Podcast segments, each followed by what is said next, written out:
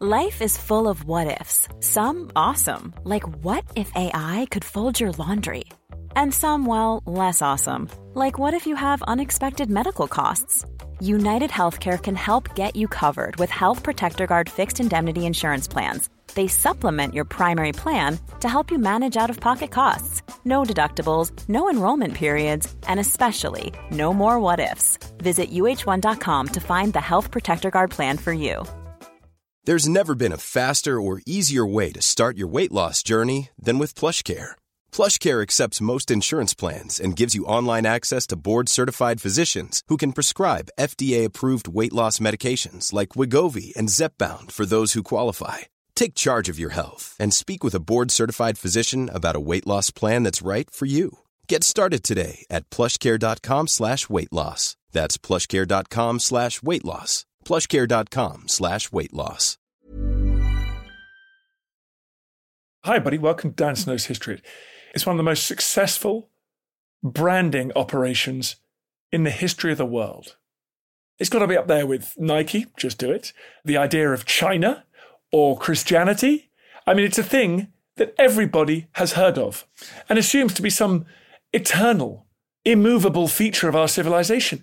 Yet, in fact, it's just a list. It's just a list that someone dreamt up. I'm talking about the seven wonders of the world. The seven wonders of the modern world, well, they're much argued about. But the seven wonders of the ancient world were a thing. It was a thing. It was a list pretty much agreed upon, but it was certainly a concept agreed upon that there were wonders in this world and you had to see them if you were curious, if you wanted to marvel at the creativity of our fellow man and woman. And speaking of wondering at creativity, I've got someone on the podcast to talk me through the seven wonders of the ancient world, a person who I'm often marveling at, and that is Bettany Hughes. She is a legend of uh, British TV. She is the first woman in British history to have her own history series on the television. That's true and that was in 1990, as you'll hear. She is also a phenomenal writer. She's been on the podcast many times before. Her book on Constantinople, Byzantium, Istanbul was extraordinary. Uh, and she's just written a new book called The Seven Wonders of the Ancient World. And she is coming on the podcast right now to talk how those wonders came to be chosen, what they were like when they were still wonderful, and what remains of them today. Bettany Hughes, she's a wonder. Enjoy. T minus 10. Atomic bomb dropped on Hiroshima. God save the king. No black-white unity till there is first some black unity. Never to go to war with one another again. And liftoff. And the shuttle has cleared the tower. Bettany, so good to see you. So lovely to see you. Oh, the seven wonders. Okay, who decides? Why are there seven wonders? Who decides them? Were they even a thing, or is this a kind of modern? Have we just imposed this on the past? Well, I love. It's hilarious when people are asking me about this book. They keep on saying, "How did you choose the seven wonders?" And it's like Really? I didn't choose them. I didn't They're a choose them. thing. They are absolutely a thing. So they were a list. There was a list of the seven wonders of the ancient world, which changed a little bit. So sometimes the Hanging Gardens of Babylon are in, sometimes they're out. But there was kind of a, a loose seven that people Yeah. agreed on, and the oldest example of this is a bit of papyrus that was used to mummify a human in central Egypt. And It's a really kind of fragmentary scrap of a thing called the Laterculi Alexandrini. And that is the oldest example of the seven wonders list we have. And that's 2,200 years old. So we know that so, for at least. so Ptolemaic. Yeah, yes, sort of- Right. exactly. And it's the moment where the kind of Hellenistic world is really taking off. So post Alexander the Great, Yeah. Everybody loves a list at this time. It's kind of forget all that kind of washy philosophy and poetry that you had before. We really want to have a rational approach to life and, you know, we want to have a kind of taxonomy of things. So they love their lists in the Hellenistic world. And the Seven Wonders is one of these examples. But what I particularly adore about the seven wonders list uh, that exists, this Alexandri Laterculi, is the fact that it's actually a list of the seven best of everything. So it's like the seven best rivers, the seven Oh, best really? mountains, the seven finest artists. Oh, and the seven wonders. Sort of man-made things. Exactly. But yeah. that's you mentioned the Hellenistic. That seems important because it feels like there's a world now where there's a Greek-speaking post Alexander the Great. Yes. There's a sort of cohesive world as they would see it. Of course, it does not include, you know, Central Asia and No. Far East and Britain, but and, Yeah. and Americas. But the essential uh, precondition of these seven wonders is that there's a kind of world as it's understood by these Hellenistic people. Well, I think so. I mean, it's again like where does anything start? You know, as a historian, you sort of think you found the beginning, and then you have to go further back and back and back. I remember somebody saying to me, "Do you realise the middle class? Its origins was in the Stone Age?" And I thought, "Great, you know, you've really, you've Brilliant. really taken it a few thousand years ago." And it's the same with the seven wonders and this notion of seven. So the Greeks, you know, I love the Greeks. Yes, I'm a do. great Hellenophile. They invented the word history and they are therefore very good at writing themselves into history, the Greeks. And they kind of want us to think that they invented this notion of seven wonders.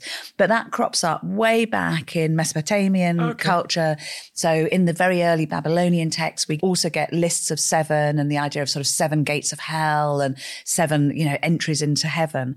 But what you're saying is absolutely right. So the Hellenistic world goes, but we need to understand the world with lists. And let's have this list, which includes everywhere within our territories and not only places that were within the kinds of purview of Hellenism, but that people could actually go to. right, I was going to say, is this a list? Would people might have sort of visited this list? Definitely. Oh, wow. So it's not just a Very list. modern. It's a bucket list. Yes. You know, so um, people Very think- very- It's very, it's very BuzzFeedy. So we think people did actually tick off. They thought, oh, okay, you know, I will go and visit them.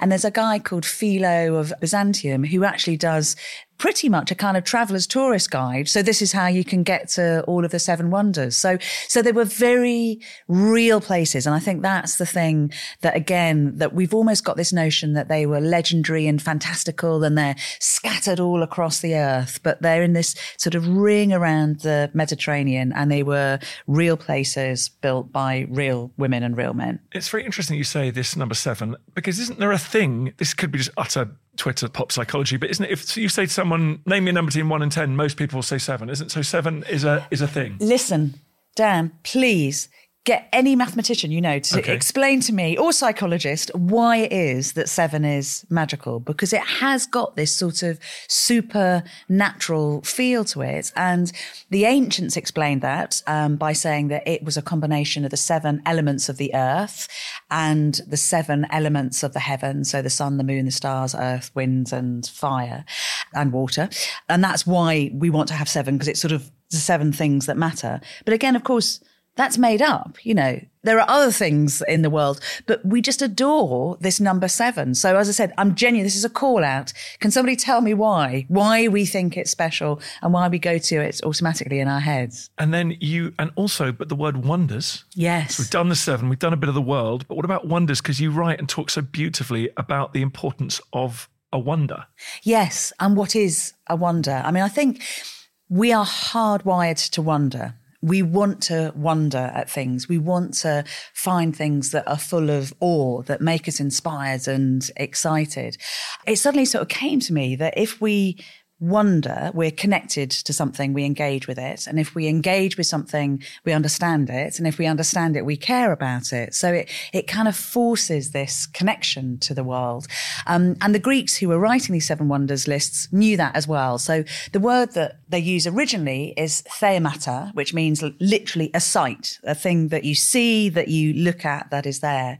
And then slowly, slowly they adapt. And the word that they use is thaumata, which is a thing that is amazing, that causes awe. So they kind of get it as well, that it's not just a thing, it's a thing that makes you feel in a particular way. Because I don't know about you, but as the world seems to be getting more challenging at the moment, I do struggle with the idea of sometimes creating art and doing mad things like writing this book or going to look for shipwrecks in Antarctica. And, but then I remind myself, but that's the mad journey that we're on. We humans, art doesn't make any sense at all. It doesn't feed anyone. It doesn't clothe anybody. It doesn't protect us from the elements. And yet it's wonderful. So it's kind of pointless and wonderful. And we, you shouldn't have to interrogate that too hard. No, t- to- totally right. I mean, I, you know, I love art and storytelling, and it's very difficult to explain why, Yeah. to kind of quantify how it matters. But if you think about it, those first two days of lockdown, for instance, when COVID first fell on the world, and it was a petrifying time. You know, we thought the world was going to end. We thought we were all going to die. Lots of us did lose loved ones. And it was, you know, it was a time full of kind of trauma and tragedy. And what is the first thing that people did? Okay, they stocked up on loo roll and they did a sort of inventory of their cupboards. The second thing that they did is that they started to share poems and pictures and to write songs. And this is a time when we were in crisis. So we almost kind of create our way out of a crisis.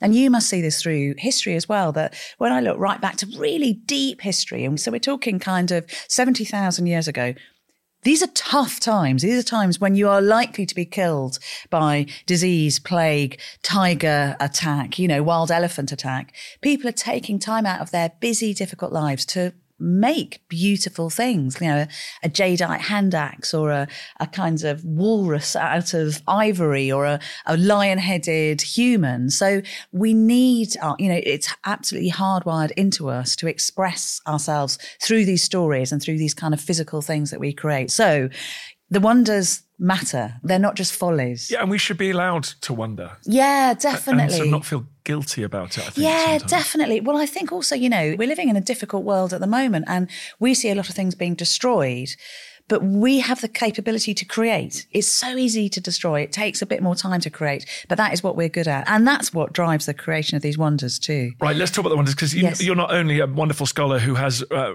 written about them so fabulously, but you've also visited them and had adventures and stuff. It's so cool. Let's just do the list. What were the wonders? What were the seven wonders of the world? Yeah. Well, the most popular list, and I go with the most popular one, is starts with the Great Pyramid of Giza. it's wonderful. It's wonderful. It's awe inspiring. It's the oldest. And of course, ironically, so it's over 4,500 years old. And yet it's the only one that still stands virtually intact.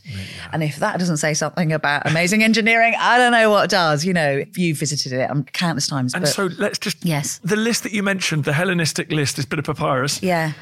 The person who wrote that list, I think, almost lives closer to today than the building of the Great Pyramid. Yes, yes, that's right. Yeah, I, I know, I know, I know. So isn't that crazy? So all those generations worth of wanderers have gone and looked at the pyramid.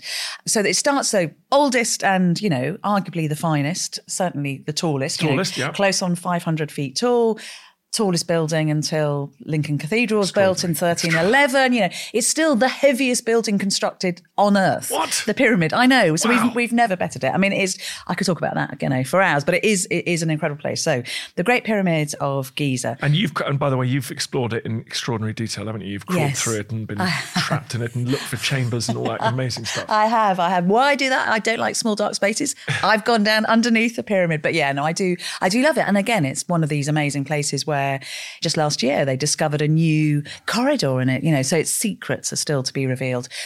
Hanging Gardens of Babylon is the next. I'm going chronologically. This I'm being very dull and is- No, chronological. that's, we like that. This is the one I can never really understand. What is Yes. a hanging garden? Well, good question. Because really interestingly, of all the wonders, I have this kind of, you know, test when I get in a cab or I'm standing with a stranger at a bar, being a bit weird and talking to strangers at bars.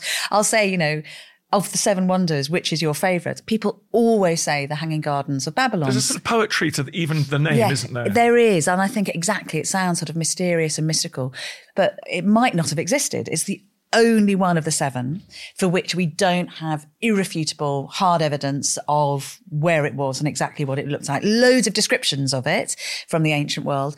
It was almost certainly in Babylon. You know, the, the name gives it away, but there's this really interesting possibility that it might have been actually 100 miles to the north in Nineveh, in the city of Nineveh, because that whole region was described by some people as Babylonia. So it could have got a bit, a bit confused. like. London Luton Airport. It- Exactly, exactly like that. Thank you, Dan. Now, now I can explain to people why it could have been in there. It's exactly right.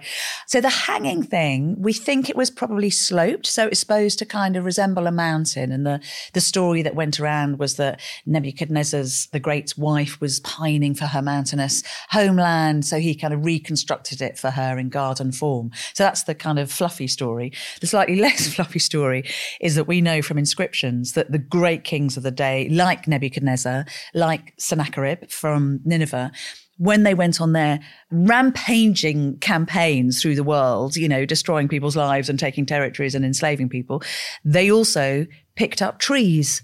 They were kind of frustrated gardeners and they loved the fact that they could import all these exotic trees and plants because if you're in control of nature itself, you really are in control of the world. So they were obsessed with tree gathering. So it's really likely that they did bring these incredible plants to plant in their sort of palatial complexes and if you imagine a complex, it's behind a wall. So if you want to say to people outside, look how cool I am, then actually building a sloping garden that you can see is quite a good way of trumpeting your power. So we haven't found them yet.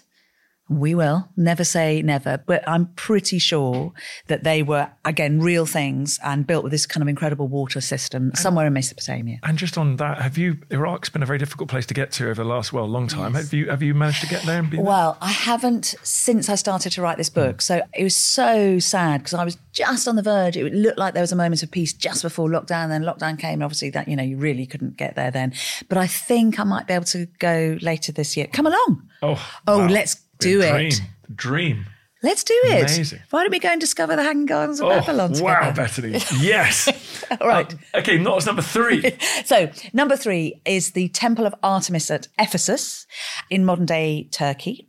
Possibly my favourite, slightly randomly, yeah, pro- probably the least the least known. A huge temple. I mean, this was a temple that was twice the size of the Parthenon no. in Athens. I mean, absolutely enormous.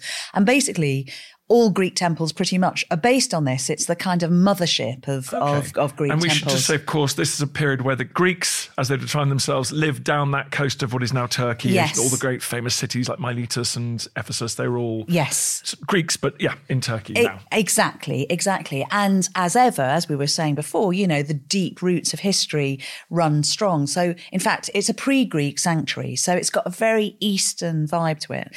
And the Artemis, the goddess Artemis, who becomes Diana in uh, Roman mythology. The Artemis who was worshipped there is a really Eastern, ferocious, feisty goddess. So if you see the images of her, uh, she's standing, this sort of sculpture, and she looks like she's got about 100 breasts um, on her front. They're possibly not breasts, they're possibly bull's sacks bull bull sacks of bulls okay. or honey sacks or kind of bags of gold but whatever they are they're going like I'm really yeah. fertile and fecund, you yeah. know, it's all happening here. And the myths about that goddess is that she's so kind of fabulously fertile. She doesn't need any male to um, procreate. So she can just sort of give birth to whatever she wants just by herself fabulous. because she's this fabulous, fabulous creature. And I'm now warming to my theme because she's a goddess I really love. So she's so sort of like fabulously kind of multi-sexual that her priests male priests castrate themselves. Um, so she has eunuch priests because, you know, you wouldn't bring your kind of maleness in front of this goddess. So she's incredible. And she's described as this sort of queen bee with all these drones circling around her.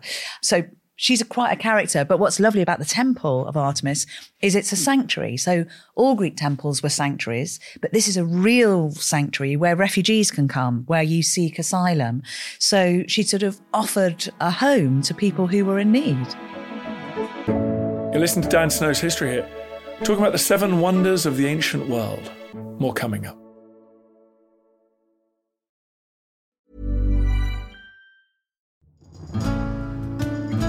I'm Professor Suzannah Lipscomb, and on Not Just the Tudors from History Hit, I'm looking for answers to the big questions about every aspect of life in the early modern period.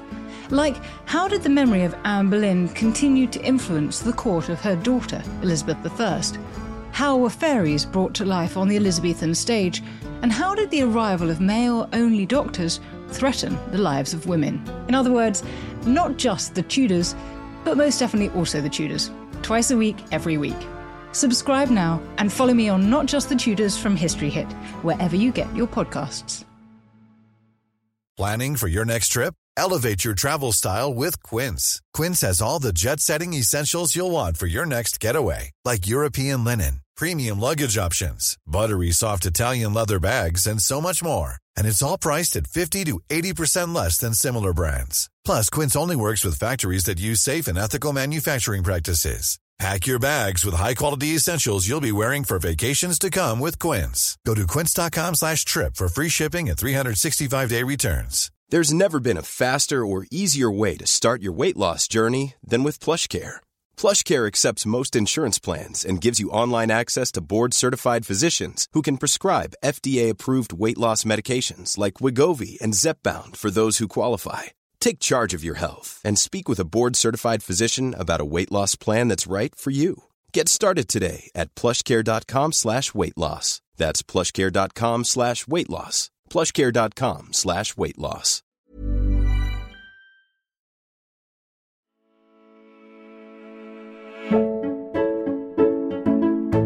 Ephesus, I think, to say what famous for having a good theatre. Yes. Right. So, but can you see the base of this temple? Can you see the temple? I don't know. You can see its footprint. Wow. There's one column Oh. which always has a stork nesting on it. So a lot of it is gone. Quite a lot of it is, of course, in the museum in uh, the UK and in museums around the world. In Vienna, there's a, basically that's where most of the Temple of Artemis that's left is now. But it's got this kind of grove like you can see why it was a, So a a- a sense of the magical place. place. You do get a sense When, of the and when place. was that built? So you say it was the Ur temple. Is it things like the Parthenon actually deliberately copied it? Did they? Yeah, they did. So it's old. It's old. So exactly. So the sort of original stone temple was built in the middle of the 500s BCE, so- decorated with gold by Croesus, the king Croesus, who was incredibly rich So, and so a good hundred years before your, your classic, people might be thinking of the Athenian Golden Age. Hundred years E- before. Okay. Exactly. So they copy it. It kind of burns down, collapses in earthquakes. It gets rebuilt again. So that so the wonder is the later Hellenistic temple. There's been a religious building there for you know, well, if we're looking back from now, for at least three thousand years. Wow. Okay, I love that. You've sold me on Artemis. I thank you. I mean, people Thank talk you. about the modern crisis of masculinity, but I mean, she was she was on it She- thousands of she years was absolutely. She said, "You don't need these guys." No, you know, you know. Uh, so uh, let's go. What's next? Are we, are we three? In, now, okay, what's number four? So then you've got the mausoleum of Halicarnassus. So actually, no, no. Let's start with statue of Zeus because let's be strict about the chronology. Let's be strict. So I was I was staying in Turkey, but we go back to the Greek mainland for the statue of Zeus at Olympia, at the sanctuary site of Olympia. Again, an incredible statue that was over forty foot tall of the seated king of the gods, Zeus. So it's all about power and potential. You know, it's this idea if you've got this mighty creature who might just stand up and, you know, de-roof the temple that he's housed in. And he was the god who was in charge of and overseeing the Olympic Games. So very appropriate for this year, the Olympic year. And it's a completely different vibe to the Temple of Artemis. So the Temple of Zeus and the statue of Zeus is all about macho power. Yeah. This is all about competition, winning, you know, brawn, losers just you know can't be tolerated in his presence if you lost or if you in any way cheated in the games then there were these terrible sort of shame statues that were put up that you had to pay for oh Zeus and you had your name inscribed on it going like you know I'm a rubbish person so it was this sort of ultimate um, notion of success that was incorporated in the in the Zeus And temple. did the Zeus actually survive, or was it well that's toppled and broken up? N- Well, no, fascinatingly, it was taken to what was then Constantinople. Ah. So it was imported as one of these kind of, you know, this biggest outdoor museum of the world that you had in Constantinople. So, I mean, just think of that because it's got a ton of ivory on it, a ton of gold, and they must have transported it by ship somehow. And it ends up in Constantinople. We think actually some of the precious stuff had been nicked from it, sure. basically, because they don't quite describe the gold as you'd expect. But then in the fifth century was lost in a terrible fire in Constantinople, what's now Istanbul. AD, as it's so fifth century yeah. AD, yeah. So if exactly. only someone had written a brilliant, brilliant book about Constantinople that we could cross-reference. You talented, talented woman. Oh. Uh, everyone go back and uh, buy that book as well. Well, And Zeus statue dates from sort of So it's finished around 430 BCE. So, So- Peloponnesian War exact- kind of and, time. and we've beaten the Persians. With the Greeks are feeling pretty good about themselves. They're feeling very good about Okay. themselves, but they also know that they've got to keep literally fighting fit in order to battle off any future Persian attack or attack from So it made it through. It lasted until the early medieval. That's okay. That's sad yeah. Um, now, what's next? So now, now we can go to the mausoleum of Yes, Halicarnassus. good. So again, sort of whooshing down to what's the the southern um, coast of Turkey, Yeah. what's modern day Bodrum, Halicarnassus is, and the mausoleum. There's such a cool story about this. So first of all, all mausoleums in the world are named after the mausoleum of Halicarnassus, and the mausoleum of Halicarnassus is named after King Mausolus, who was the ruler of the Carian people, very neglected civilization, and he had this kind of show off tomb, I think we can call it, which is again, you know, a hundred or so feet high, would have been like a kind of firework erupting on that landscape, brightly coloured, decorated with a little bit of everything. So Amazonian steles, there was a kind of pyramid in there, beautiful sculpture, topped with a four horse mm, chariot of King Mausolus and his queen, Artemisia, who was also his sister. Roger. Yeah. Okay. So there was a bit of brother sister love going on. And actually, the mausoleum should be called the Artemisian because Artemis finishes it off and she's buried there. She's not the naval commander at the Battle She's, of Salamis. she's her granddaughter. okay, I'm a big fan of her. Okay. Yeah, she's amazing. So Artemisia the First, exactly that female admiral. There are not that many of those through time. And Artemisia the Second, you feel really loves her feisty ancestor. And in the mausoleum, and it was discovered this is actually now in the UK, there's this beautiful engraved alabaster pot which belonged to Artemisia the First, to the female admiral, and her granddaughters got it in her tomb. So you think she really She did love her? connection. Yeah. And is that what condition today? What are we talking? Well, you can go to the site, and again, you can see the footprint and a few remains. A lot of it's also here in the UK uh, and elsewhere in the world, but you can get a sense of it. I think they often close it, but you can actually walk down into the place where Mausolus himself was buried. You, you see, it's still the, the site is there. Yeah, the site's the site's there. Again, it's been so funny with this because people have kept on saying to me, "Oh, they've all disappeared." You're like, no, they haven't. They've got these little fragments that we can go and jigsaw enough. puzzle together. Right, what's next? Uh, and so that period again. So that's now that's two, uh, of hundred years after the Battle of Salamis. Yeah, what's well- that? Sort of well, fourth yeah, century so yes, exactly, fourth century. So Alexander the Great Okay. uh, goes I've there. heard of him, Uh, yeah. uh, and so he'd have seen it. You know, he, Yeah. Alexander would have seen all of the seven wonders. He was a bit of a tourist, wasn't he? He loved- was a Yeah. mega tourist, apart from, ironically, the lighthouse of Alexandria, of Oh, oh his course, namesake gosh, city, because it was built after he died. But yeah, so he would have gone there.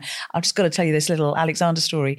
He has this kind of flirty relationship with Mausolus and Artemisia's other sister, Ada, who's this sort of cougar relationship. She obviously adores him and she said she's going to make him little sort of sweet pastries before he goes into battle and he goes like I, I got I got to battle on an empty stomach you know?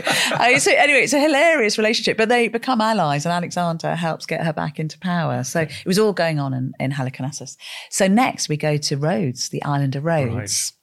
And the Colossus. Mm. Possibly I don't know again with the Hanging Gardens do you think possibly the most famous the Yes, that's right. Yeah, that's yeah, good point. We've all heard of that one for sure. We've definitely, confusingly, we associate it with the Colosseum in Rome, and the Colosseum in Rome is indeed named after. Yes, this is this the first Colossus? it- this is this is so the one in Rhodes is the original Colossus, and it's the first time we hear of a giant statue being called a Colossus. And mm. again, we use the word colossal the whole time, and this was nuts, frankly. It's a bronze statue of the sun god Helios, 108 feet tall, with the face of Alexander the Great, with legs that I actually don't think it was straddling the harbour. That's how it's always portrayed. If you play any video games or look at any yes, the ships medieval, kind of coming through they- the, the groin. they, they do. area. They do. Nice idea, but I think sadly impossible in engineering terms. A lot of metal workers have tried to work that out. And I, I just don't think that would have been how it would have um, stood up. But as you said, I've traveled to all these sites. I genuinely can't write history unless I go to the place where it happened. And that's not just because I'm You like a nice holiday? a nice little boat ride around the Eastern Mediterranean, although, you know, of Little course, tax deductible trip out the. No. well, I feel incredibly lucky to be able to do that. But it's a really good example with Rhodes where you think, where was this statue? You know, we've got to try to understand where this colossal statue was.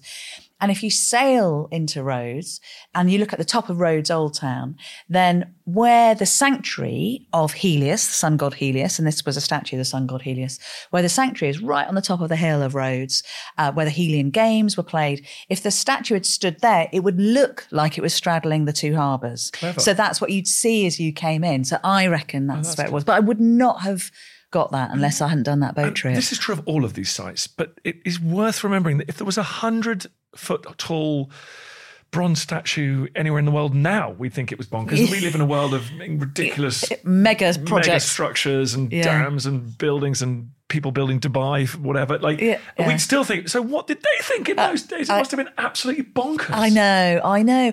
I mean, and that's why they end up on the list because Yes. people all talked about them. You've got to go and see this people went, and actually, if you think about it, basically these are all the biggest. Size matters definitely Okay. in the Seven Wonders list.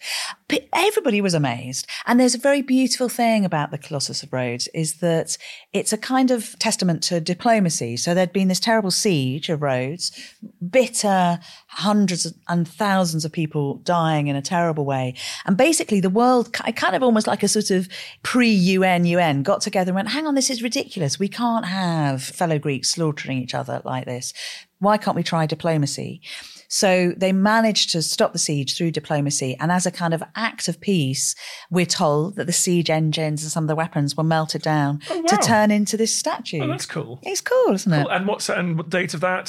So it's around around 280. Okay. Um, that kind of time, 290, 280, uh, again BCE, but it only lasts for 50 years. Well, I'm so not there's surprised. no, there's an earthquake Yeah, and that'll straight over. straight over. Yeah. But okay, you can see the sanctuary today. you can see the sanctuary where I think, but you know, I'm ready to be corrected, but that's where I Be a think it brave stood. person does that. Okay, Yeah. so what's next? So the final one is the Lighthouse of Alexandria, the Great Pharos Lighthouse, which doesn't appear in all of the earlier lists, but I think that's partly because Alexandria was where the people who were writing the lists were based. So it was almost like Well, there's that one out. there's back. that one Yeah. exactly. It was almost that kind of center. And then really randomly, we have this thing with a lot of the documents of these lists. They finish in the middle of chapter six, so we don't hear what the seventh was. Hmm. It's really, really weird. It's just this this kind of chance lack of survival of the final chapter. But again, so. The lighthouse of Alexandria was three times the size of the Colossus of Rhodes.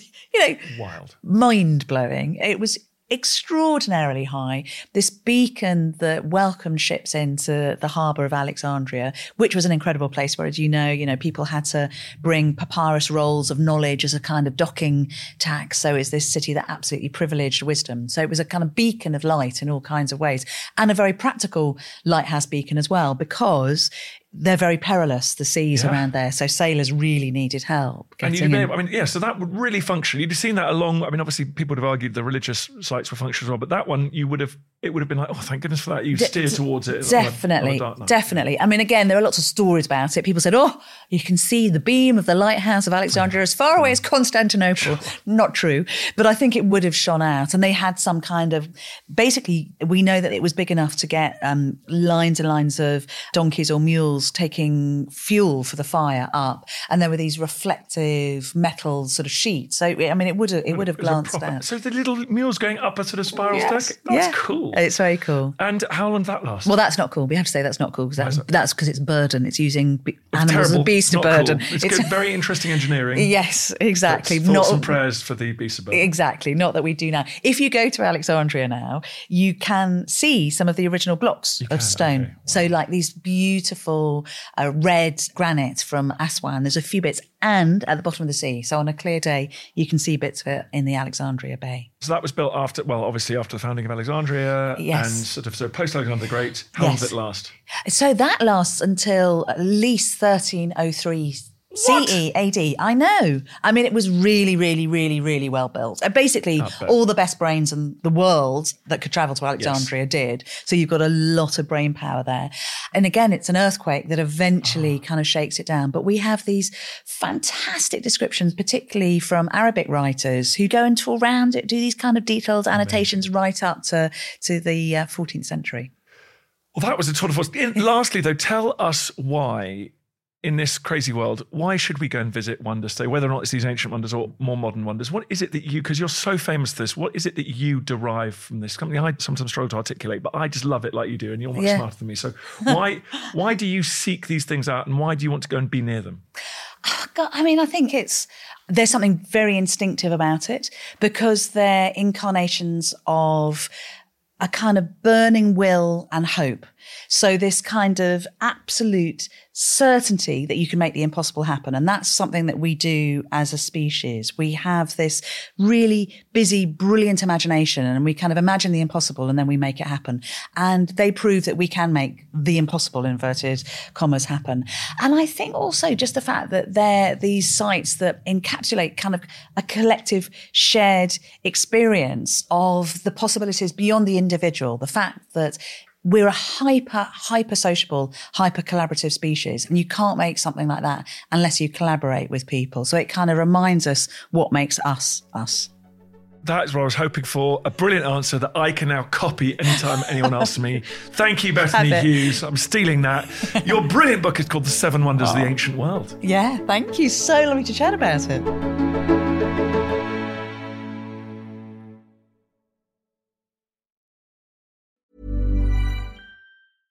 Small details are big surfaces, tight corners are odd shapes, flat, rounded, textured, or tall. Whatever your next project, there's a spray paint pattern that's just right. Because Rust new Custom Spray 5 in 1 gives you control with five different spray patterns. So you can tackle nooks, crannies, edges, and curves without worrying about drips, runs, uneven coverage, or anything else. Custom Spray 5 in 1 only from Rust-Oleum planning for your next trip? Elevate your travel style with quince. Quince has all the jet-setting essentials you'll want for your next getaway like european linen premium luggage options buttery soft italian leather bags and so much more. And it's all priced at 50 to 80% less than similar brands. Plus quince only works with factories that use safe and ethical manufacturing practices Pack your bags with high-quality essentials you'll be wearing for vacations to come with Quince. Go to quince.com slash trip for free shipping and 365-day returns. Thank you for listening to this episode of Dan Snow's History Hit. Please follow this show wherever you get your podcasts. It really helps us and you'll be doing us a big favour. Don't forget you can also listen to all of these podcasts ad-free and watch hundreds of TV documentaries when you subscribe at historyhit.com slash subscribe. As a special gift, you can also get your first three months for just £1 a month when you use code Dan Snow at checkout.